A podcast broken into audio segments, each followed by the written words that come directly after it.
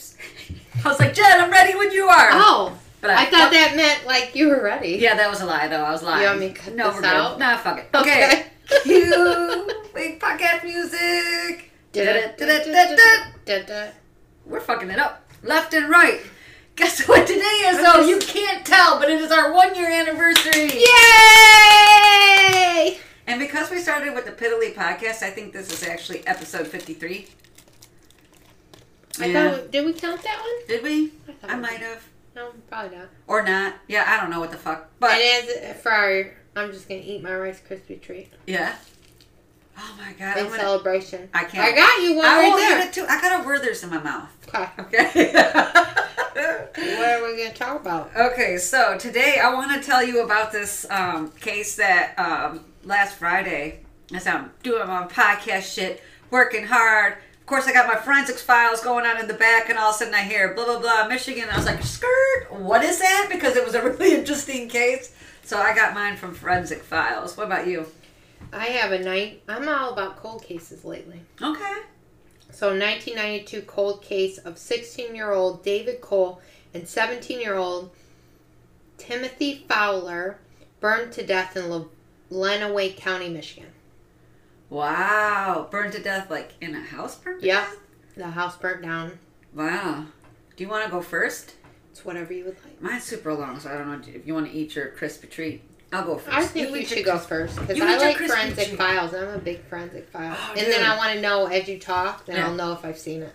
Oh, you probably yeah. So if you're watching, it's Netflix Forensic File Collection Four, Episode Eight. Wow, you're detailed. Yeah, I ain't playing. That's what it was. I can't. And then of course I didn't write down what it's called, but it's the murder of Jeanette Kirby is what Okay. it's going over. So Muriel Kirby um, met her daughter Jeanette. Oh, so met her. Okay, so Jeanette's mom meets her daughter almost every single day. Okay.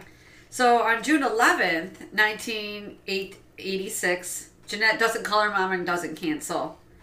And she doesn't show up for her work as a Medicare analyst. She wasn't in her home. Jeanette was 35 years old and divorced, and she had no children, and she had disappeared. So the day before, on June 10th, um, they believe Jeanette had gone to Riverbend Park. And Riverbend Park is in Ingham County, Michigan, and it's a large rural park. And when I say it's a large rural park, it contains about 500 acres of land, I mostly know wooded. that. I didn't know that park was that big. Yeah, mostly wooded. So the day after Jeanette disappeared, the police find her car in the parking lot at the park.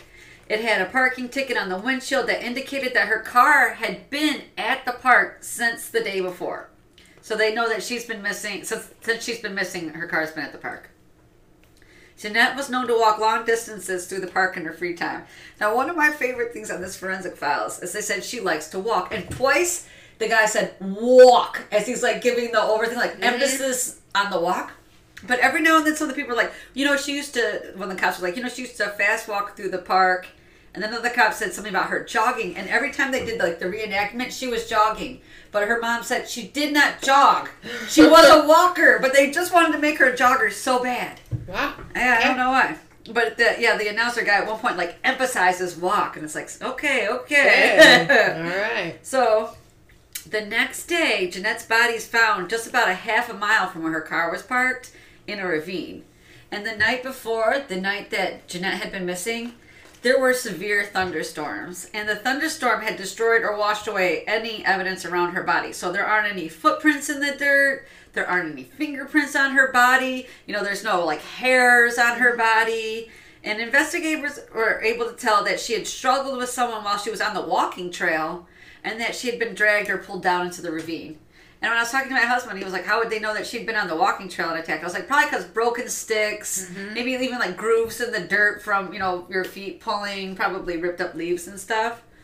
So her clothes, okay, and the one of the things, you know, they said the rain had washed everything away. I was wondering if it was one of those times where a small police department maybe didn't do everything they could Yeah. because they weren't aware because this is not their thing. I'm getting the fav- I'm getting the feeling like murder's not real big in this area. No, and I think that area is small. Mm-hmm. So her clothes, so there's only like basically two clues. Her clothes have been methodically cut from her body. I mean, you should see like when they put it together, you can see this dude is like a straight cutter. Let me just say. So he's got like OCD. Um, no, but I'll tell you what. They think that the cutting itself was sexual for him. Like the act of cutting the clothes was sexual to him. Yeah, people have all sorts of things to turn their cranks. Let me tell you. And I guess so. I never heard that. Okay. Did I ever tell you my? This was a combo that I was getting into my with my husband, and then I, I talked to Austin from work a little bit, and then Melina and I really got into it. Melina's now with me. Do you know what LARPing is? Mm-mm.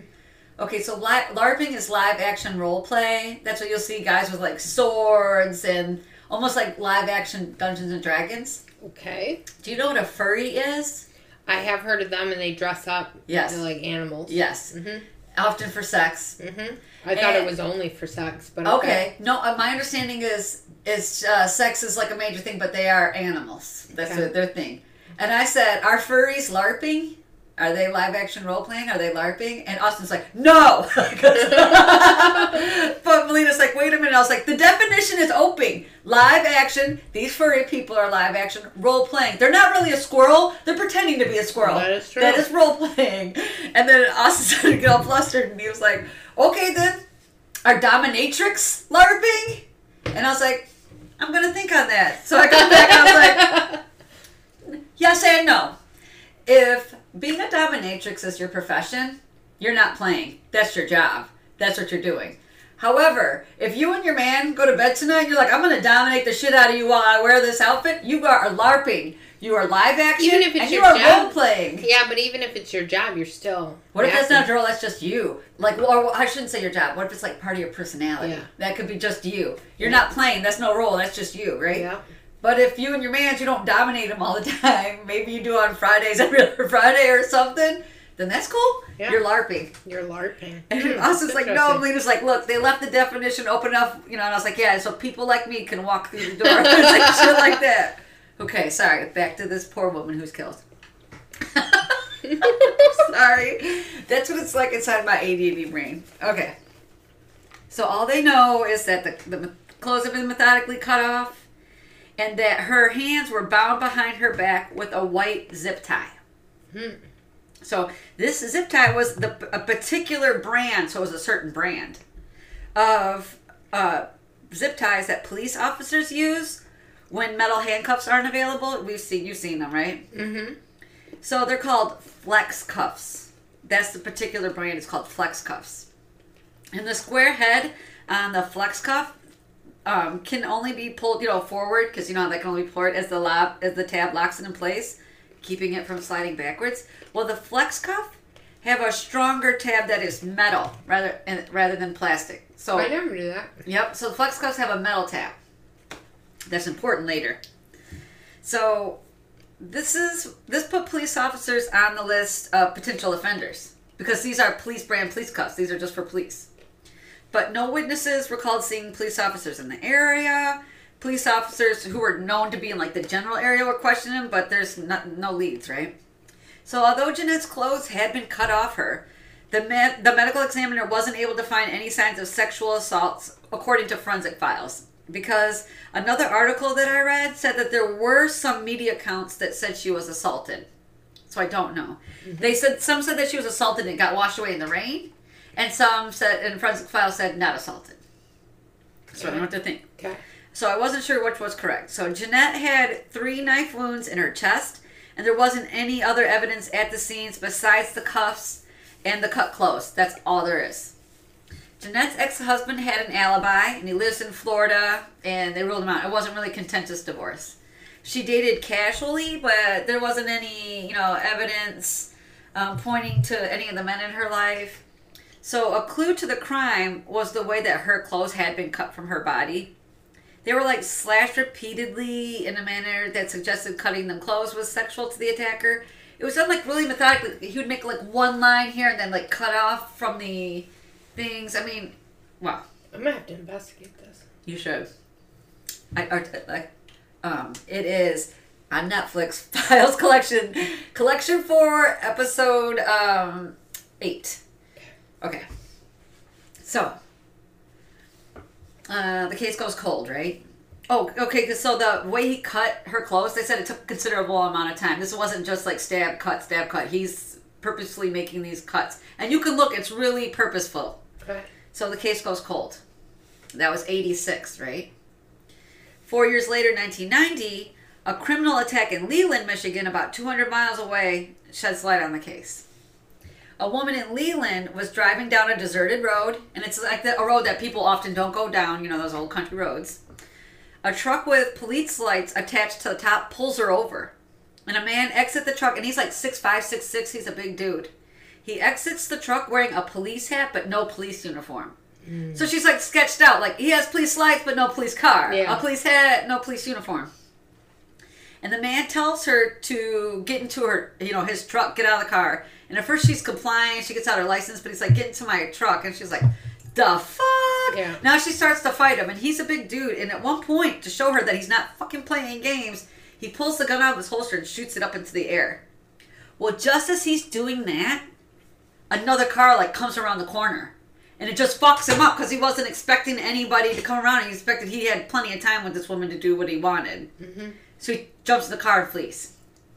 So investigators begin questioning people. That's one of the things about living in a small town. Like, hey, you ever see any new person around here? Yeah, right. So they're looking for a man driving a truck with police lights attached to the top. And a gas station attendant remembers the vehicle. He's like, oh, yeah, I do remember that. And he remembered that the man did pay with a credit card. So the na- the man's name was David Draheim. David Draheim was 33 years old at the time. He was a volunteer fireman, but he had no police colle- coll- collections. With the words, his connections. I mean, he might be collecting police officers somewhere. I don't know. he was vacationing at his parents' cabin in Glen Haven, Michigan, about 30 minutes away from Leland. So he's there on a vacation when he tries to get this woman. Mm-hmm. When not at the cabin, David leaned in Ingham County. Ding, ding, ding, ding, ding. And just like Jeanette, as a matter of fact, he works one mile from where she was murdered. So he's looking so good for this. Mm-hmm. The woman from the attempted abduction picks out Dave from a lineup. He has an Ingham County sheriff's hat in his car, and inside his truck was a knife and some white zip ties, but they are not the Flex Cuff brand. So they're like, we think it's this dude, but we don't have enough. You can't take this to court. We don't have enough. There's nothing that associates him and Jeanette, but this dude is looking so good for it, right? So policing investigators don't feel they have enough to convict him. They were able to convict him for the attempted kidnapping charge with the woman from Leland, and he does receive 40 years in prison from Jeanette's case. And then and uh, he does receive 40 years in prison, and then Jeanette's case goes cold. 12 years later in 1998. So 12 years from the time she was murdered. Okay. Jeanette Kirby's mom, Muriel, contacts Jennifer Granholm, Michigan's Attorney General at the time. She later becomes the governor of Michigan. Yeah, and she's wonderful. Yes, and my stepmom loves the shit out of her. And my stepmom always used to keep a picture in her office at work of her, of her and Jennifer Granholm because my stepmom's big into politics and she supports her party. Jennifer actually helped me with my case, one of my cases. Really? That's really cool. Well, she helps this woman too. Okay. So she contacts Jennifer Granholm. Currently, at this point, she's the Attorney General. Later, she becomes the Governor of Michigan. Jennifer sends two investigators to look over the files that were collected on Jeanette, Jeanette's murder, because there's just a couple files. The investigators decide, these two investigators decide to contact someone who had not been interviewed yet. And it is David Draheim's best friend, Mark Grieco. So Mark told investigators that a few years before Jeanette's murder, he and David were roommates. They were both security guards. Okay, and okay, so this is where I'm confused. They're both security guards, and at one point, they own a cop car. They bought an old cop car. So apparently, back in '84, they let you have the cop. Like the emblem is still on the side. There's a Oh, picture of him next to the car. Yeah, and there is still a police emblem on the car. Lights. Hmm. I know. Okay. So at one point, yes, Mark Greco's talking about he was in the trunk trying to rewire the car. He's trying to refurbish this old police car, right?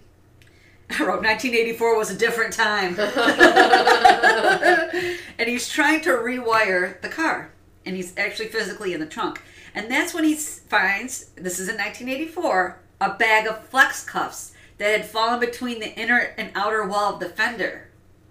And Mark said that he kept one flex cuff for himself, and he said he put one on the car to use like for the repair, and he gives the rest of the bag to David Draheim. of flex cuffs. So now now we're associating David Draheim to the flex cuff brand of cuffs that Jeanette had on her, right? So Mark put his flex cuff, his singular flex cuff left, in the brim of his security hat, which is a common practice for law enforcement. You just put it in the brim there, and so you don't have to physically hold it, and when you need it, it's under your hat, right? So 14 years later, Mark was able to find his old security hat in his basement with the police brand zip tie still in it. Yes. Wow. So investigators are now trying to match the zip tie from the hat and the zip ties that were on the dead woman, right? Because they think it's from the same bag. That's what Mark is saying. Mm-hmm. So they're trying to find a way to match the match the two. So proving that they were made from the same batch would be pairing the flex cuffs on her wrist to the ones given to David by Mark. So investigators from Michigan traveled to the factory in Mexico that makes the tie brands flex cuffs, and only one factory does this. This is the one factory that makes these all the flex cuffs. So only one in the world to do so at the time, and they couldn't match the chemical po- compound of the plastic to evidence because it's too general. But then they decide they're able to match the little stainless tab, stainless steel tab inside of the zip tie head. So investigators noticed that this giant saw has these. like- So there's a big saw. There's all these like um, layers of metal, and the saw comes and it cuts it into these tiny little pieces, right? So each saw blade, and there was a couple different saws, made a distinctive cut or mark on the metal. The striation cuts. Yeah. So the scientists working for the Michigan State Police decided to gently um, melt the wax around both sides of the sets of the ties and exposing and extracting the tiny metal tab out of the middle. And then they put the two pieces together under a microscope, matching up the striation lines from the cut so that they matched exactly. That pair, the two cuffs, matched so well that they thought that they could have even been cut from each other. You know what I mean? Oh wow. like when it came down these were the two cuffs that made the two pieces it made so that um they're and they were made in 19 like 79 yeah so june of 20 2002 because they started investigating she asked jennifer granholm to investigate 98 by 2002 they have enough 16 years after she's murdered david's trial began for the death of jeanette kirby it was surmised that david had left his job and drove to the park there he ran into Jeanette attacking her, securing her hands, and then torturing and stabbing her. At the trial, David's wife testified that he also tied her up with uh, cuffs previously. So his wife talks about how he liked to tie her up with cuffs. Also, you know, grab her, restrain her, cuff her. And she, the wife said that David also used to jog regularly in the park, the Riverbend Park.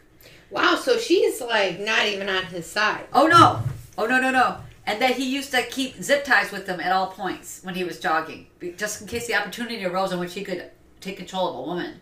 Hmm. So David's found guilty, right? According to Otis, David Draheim is still alive in the Saginaw Correctional Facility. On July 7, 2002, he was sentenced to a minimum of 60 years with a maximum of 90 years for open murder homicide. This is on the top of as is on top of the 40 to 80 years David received for two charges of first degree criminal sexual conduct with a weapon used in 1990. He was also he had also been convicted of repeatedly wa- raping a raping a waitress after acting like he was going to help her change a flat tire. So she has a flat tire on the side of the road. He's like, "Hey, do you need help?" And she's like, "Yeah." And he just beats and rapes her instead. So prison terms that David had already completed were it were the three charges from Leland in 1980 because in Otis they say these are the inactive charges you've already completed them and these are the active charges mm-hmm. and the Leland kidnapping are inactive. So he's already done his time for those. So for do do do for the that's for a tip that he was so that Leland one was attempted kidnapping, kidnapping, assault with a dangerous weapon, and a felony firearms charge because remember he shot up in the air. The earliest David could be released is in January of 2050, and the latest is June of 74. He's currently 62 years old. I wrote his birthday is November 11th, 1956. I'm trying to let you know he'll probably die in prison. Yeah. Right. he'll be 94 at, the, you- at, his and so you looked him up in, on Otis. Uh huh. What does he look like? Just an old man. He's on J Date. Do you know what that is? It's how you.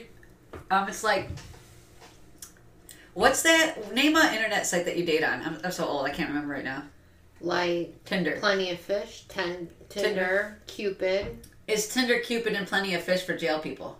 Oh, And he's like, um, you know, there's questions about whether or not I'm guilty, you know, blah blah blah. On his J date, I'm a misunderstood guy, and Oh my god. he looks like a hippie biker from the '70s. I want to. I need an account. You want a J date, dude? You I don't need a J date. I just need to get on there so I can see these profiles. Okay.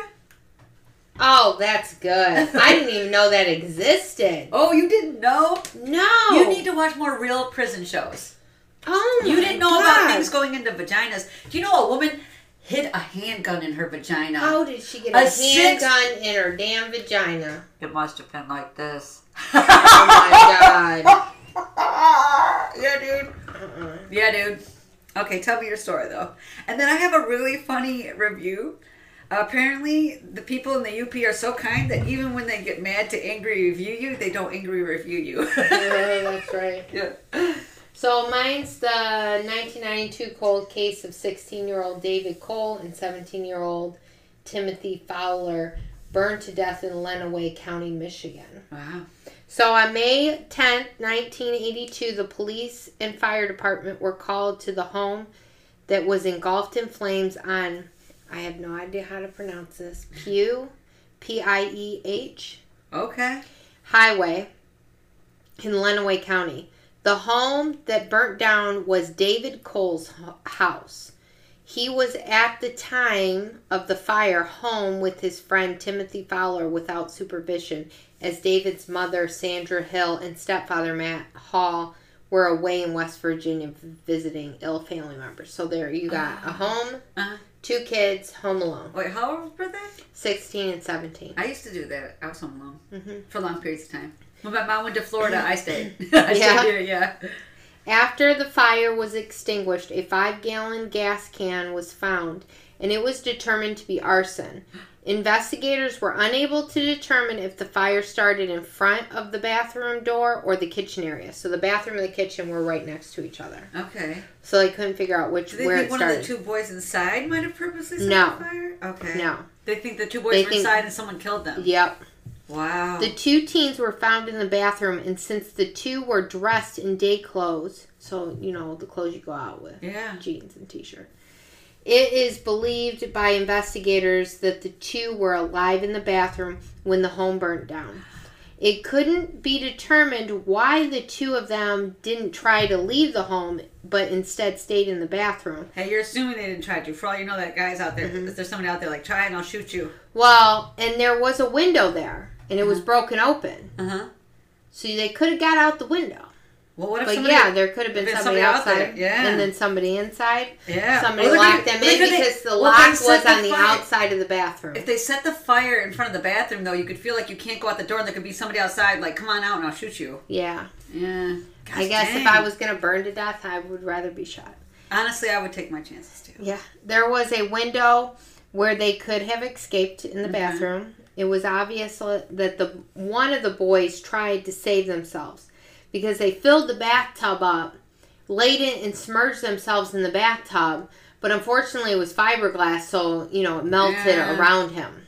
Oh. you know, but he tried to save ah. himself.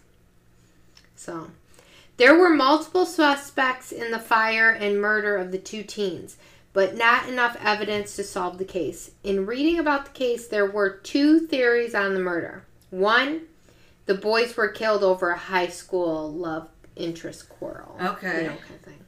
Or two, the boys were killed over drug money that was owed to a drug dealer. Okay. On Web Sleuths, because you know that's one of my favorite sites, Yes. the sister of Timothy Fowler stated he didn't do drugs. Okay. She went on to write that she believed Timothy's girlfriend at the time was being unfaithful, and if she didn't have anything to do with the murders, she knows what she believes she Yeah. knows what She's happened. like, okay, like even if she didn't kill him, she knows who did. Yeah. Okay. She does know, and this was funny thing. So, okay, so she sits and talks about the girlfriend knows. Okay. She was unfaithful. The girlfriend knows. But then she says, she, this is the sister, right? Yep, this is the sister. Then notes that she did, in fact, have a family member that at the time who may have owed money to a drug dealer and that drug dealer may have decided to kill the boys instead of killing the one who owed him money. Okay, I just want you to know. Okay, I used to smoke a ton of pot. I've been very honest about that. And I remember one time I was reading a book and this girl's like, he owed him, he was addicted to marijuana and he owed his drug dealer $160,000. Now, as someone who could, as someone who used to literally smoke pot all day, you can't spend hundred sixty thousand dollars. At some point, you're going to spend that money on food, or Yeah. you're going to fall asleep. Hmm. And I just thought, and this is one of like, what do you mean? You well, was your like uncle a big pothead? You're like, my uncle smokes pot a lot. Yeah. He owes his drug dealer a couple, you know, money. Maybe they killed the kids. Like, Yeah. not over pot. Well, I think it's. I just think it's interesting that she sits and talks about you know the girlfriend, but then turns around and says that statement. So how do you know it was the girlfriend? Because over here you say it could be. right. You know, It I- be it's contradictory, and so you know it's unsolved. That's a, that's a really interesting one. I cannot wait. yeah. One is so I got this. Okay, there's a speedway in the UP called the Norway Speedway, and I did. There some- is an actual Speedway gas station, no, no, like a like a you know how at the Michigan Michigan International Uh-huh. Speedway. like a race car, NASCAR. yeah, race car. Um, ours is NASCAR. This looked like it was stock car. Okay. And when I say ours, I mean the one that- that's by us. Yeah, yeah.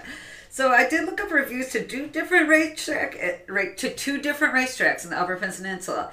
I could not find a truly angry review on neither places, Yeah, because they're so sweet up there. dude. And I'm saying there were like literally at one point 180 reviews. Nobody cusses anybody out. Because they don't have like jobs like us where, and they're not stressed. They have Maybe. nature, nature calming So, them. oh, I thought either they know how to show you a racing good time, or it takes a lot to motivate them to write a one star review. Like you really have to fuck with somebody. So here's one from Barbie McConnell Bennett, July 2019, five stars. We came from the LP to the UP, and if you don't know what that means, the Lower Peninsula to the Upper Peninsula, for the fourth weekend of July. Attended the event, and then she did emojis, thumbs up, thumbs up, and then the smiley face with the uh, sunglasses. hmm This was an awesome evening spent at the racetrack. Prices were, okay, I'm going to read it as it's written. Prices was unbelievably inexpensive. Food was priced fair and good too. Bring, Okay. oh, sorry, bring, but I think she meant bring. bring own cooler made it even better yet. Highly enjoyed the race and the 50 50 raffle drawings. So we know that people from the lower UP have a hard time with spelling and grammar, mm-hmm. as evidenced by this woman. So here are some. That's the good review because I'm trying to do a good review with the bad reviews. Here are the slightly angry reviews. Case. Okay, so despite being upset, Jesse Treese still gave the racetrack five stars in 2016. This is a five star review. Love the atmosphere. President of the track has his head up the ass. End review. that's getting a Yooper mixed. Oh that's getting a Yooper like stirred so up. great. Stirred up. Okay, so here's here's the the angriest. I think it's always worse though when it's like positive than. yeah. Well, out of like literally 200 and some reviews, here's the angriest one I could find. Okay. It is one star. Randy Desart, 2017, one star. Here's how you piss off a Yooper.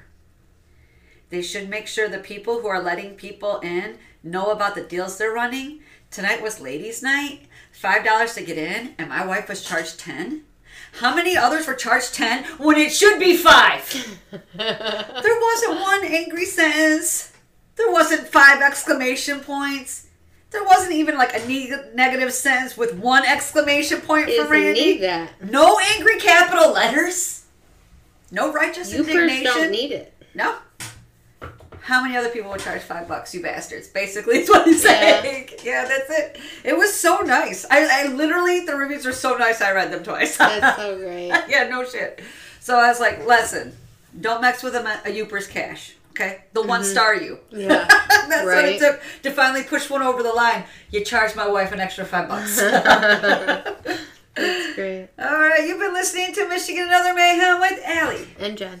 Connect with us at Michigan and Other Mayhem to join the conversation, listen to the podcast, access show notes, find site links, or correct us when necessary. Rate and subscribe to our podcast on iTunes, Google Play, Anchor, and YouTube. Bye bye now.